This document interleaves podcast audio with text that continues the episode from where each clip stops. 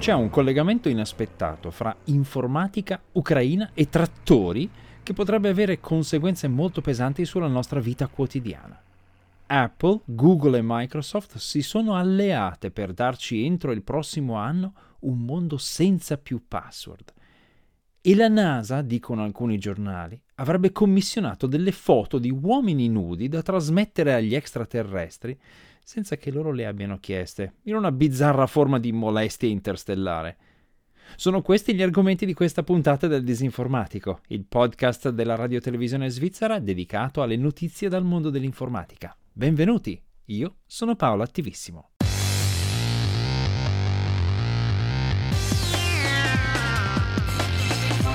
Disinformatico.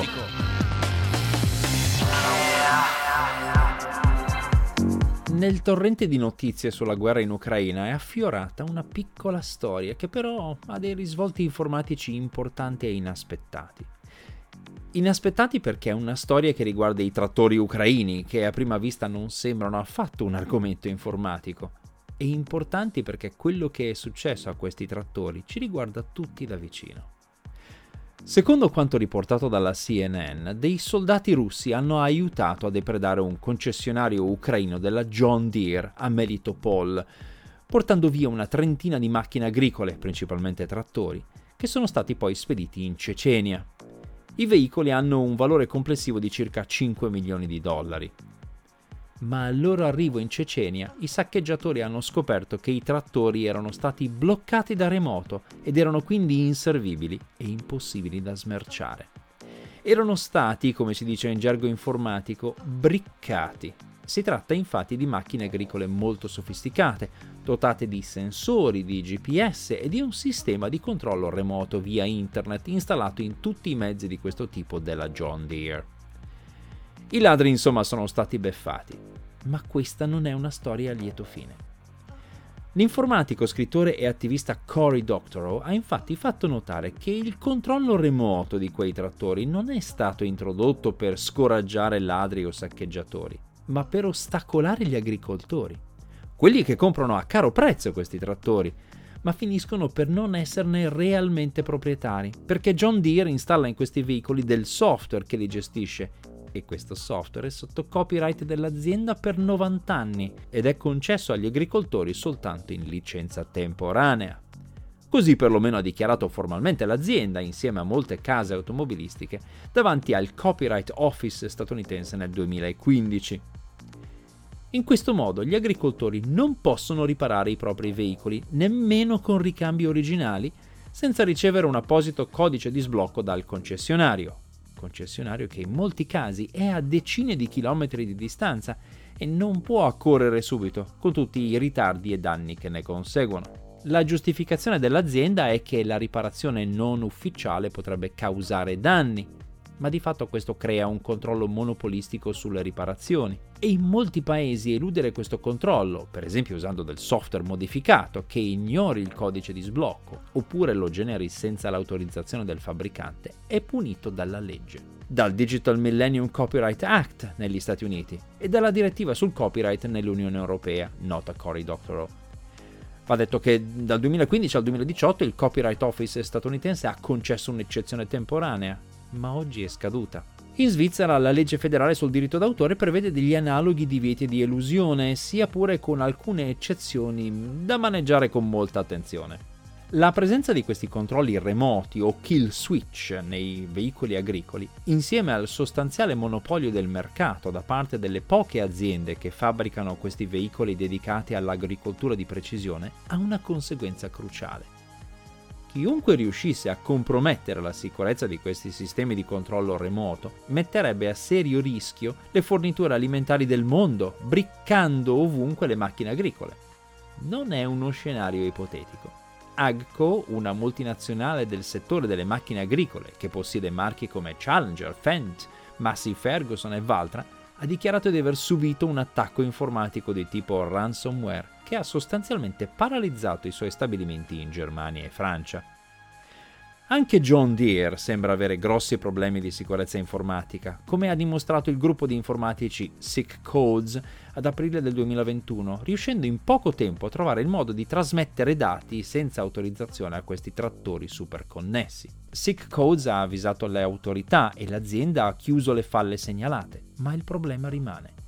Fabbricare veicoli e macchinari intenzionalmente bloccabili da remoto invece di farli robusti e resilienti manutenibili e riparabili anche quando le normali filiere di fornitura e assistenza sono bloccate, come per esempio in guerra, è una pessima scelta strategica di sicurezza. Lo ha messo nero su bianco il Dipartimento per la sicurezza interna statunitense in un rapporto del 2018, scrivendo che l'adozione di tecnologie agricole di precisione avanzate e di sistemi di gestione delle informazioni degli allevamenti sta introducendo nuove vulnerabilità in un'industria che prima era altamente meccanica. Non a caso, uno dei principali esportatori di software alternativo per i mezzi agricoli della John Deere, illegale ma ben più adatto alle esigenze pratiche degli agricoltori, è l'Ucraina. Allora la combinazione è 1, 2, 3, 4, 5 la più stupida combinazione che abbia mai sentito in vita mia! È la combinazione che un idiota userebbe per la valigia! Grazie, Altezza! Che... Allora, ha funzionato? Dov'è il re? Ha funzionato! Abbiamo la combinazione! Magnifico! Adesso possiamo prenderci tutta l'aria fresca del pianeta Druidia! Qual è la combinazione? 1, 2, 3, 4, 5, signore! 1, 2, 3, 4, 5! Sì, signore! Sorprendente! È la stessa combinazione della mia valigia! Già sentire che Apple, Google e Microsoft si alleano per fare qualcosa insieme fa notizia. Se poi l'alleanza in questione ha lo scopo di abolire definitivamente le password, la notizia diventa quasi incredibile. Ma stavolta pare proprio che si faccia sul serio e che ci si possa preparare alla scomparsa delle password, che verranno sostituite da un sistema semplice e universale chiamato FIDO o FIDO all'americana, provo a raccontarvi come funzionerà e come un sistema più semplice possa essere più sicuro di quello complicato attuale. Ci sono tre modi fondamentali per autenticarsi informaticamente. Qualcosa che sai, per esempio una password o un PIN, qualcosa che hai, un dispositivo tipo una tessera o smart card, e qualcosa che sei, un'impronta digitale oppure un altro dato biometrico come per esempio il volto. Proteggere i propri dati e i propri account usando soltanto il qualcosa che sai, ossia le password, come facciamo oggi, è scomodo, macchinoso e profondamente insicuro. Molti utenti cercano di ridurre questa scomodità utilizzando password facili da ricordare e quindi facili da indovinare per i ladri, e adoperando la stessa password dappertutto, col rischio di vedersi rubare tutti gli account in caso di furto di quella singola password. Alcuni utenti usano l'autenticazione a due fattori. Per collegarsi a un account su un dispositivo nuovo devono digitare non solo la password ma anche un codice usa e getta ricevuto tramite mail o sms o generato da un'app sullo smartphone questo migliora parecchio la sicurezza perché il ladro deve scoprire la password e anche intercettare questo codice usa e getta. Deve insomma scoprire il qualcosa che sai e impossessarsi fisicamente di un qualcosa che hai, ossia lo smartphone della vittima sul quale arriva il codice. Ma questo sistema è macchinoso, richiede che l'utente si ricordi la password e digiti anche un codice distinto per ciascun servizio.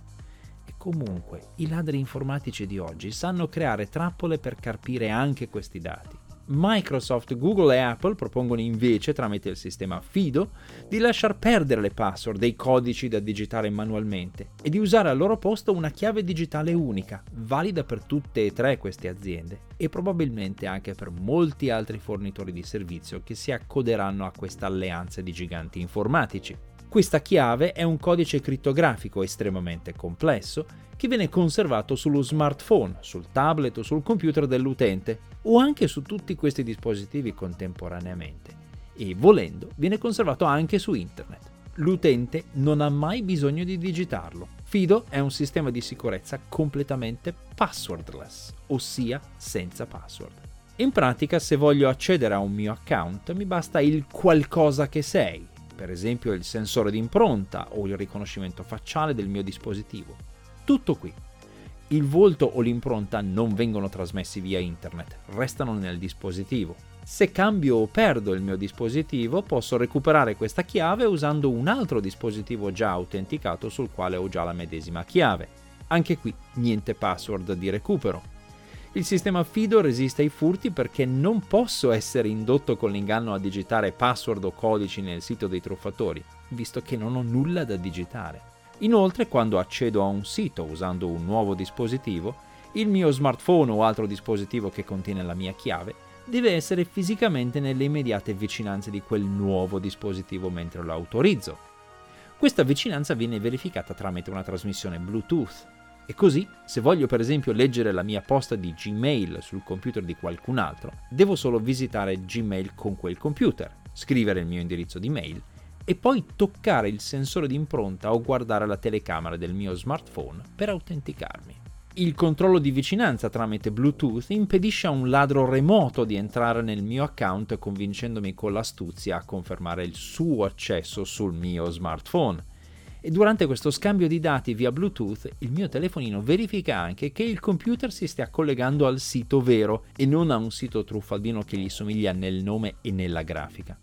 In caso di furto del telefonino, il ladro dovrebbe riuscire a scavalcare il sensore d'impronta o il riconoscimento facciale per poter tentare di usare la chiave. Tutto questo dovrebbe funzionare con qualunque sistema operativo, Windows, iOS, Android o altri, con qualunque browser moderno e con qualunque dispositivo recente.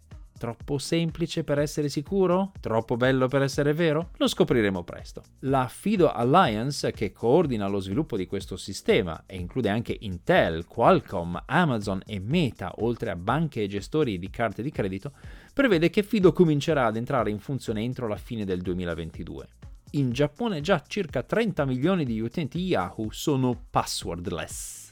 È vero che si sente parlare di eliminazione delle password da almeno un decennio, ma la collaborazione di Apple, Google e Microsoft e il fatto che con il sistema Fido tutto il necessario è già nelle mani di alcuni miliardi di utenti che non devono comprare dispositivi appositi potrebbero fare davvero la differenza. E per finire, NASA, foto di uomini nudi per comunicare con gli alieni. Così titola perlomeno il Corriere dello Sport italiano, e non è l'unico giornale a proporre titoli del genere. Gli scienziati inviano nello spazio immagini piccanti di nudo di esseri umani nella speranza di attirare gli alieni. Titola così il Daily Star britannico. Il Corriere della Sera parla più blandamente di immagini di nudo per comunicare con gli alieni, l'idea in un nuovo studio della NASA.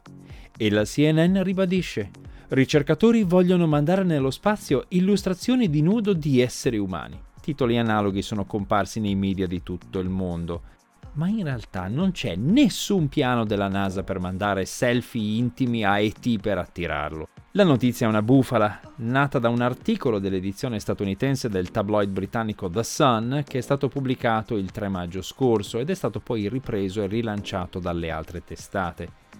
In questo articolo del Sun si dice che scienziati della NASA intendono lanciare nello spazio immagini di esseri umani nudi nella speranza di attirare a noi gli alieni e si cita una ricerca pubblicata sul sito archive.org.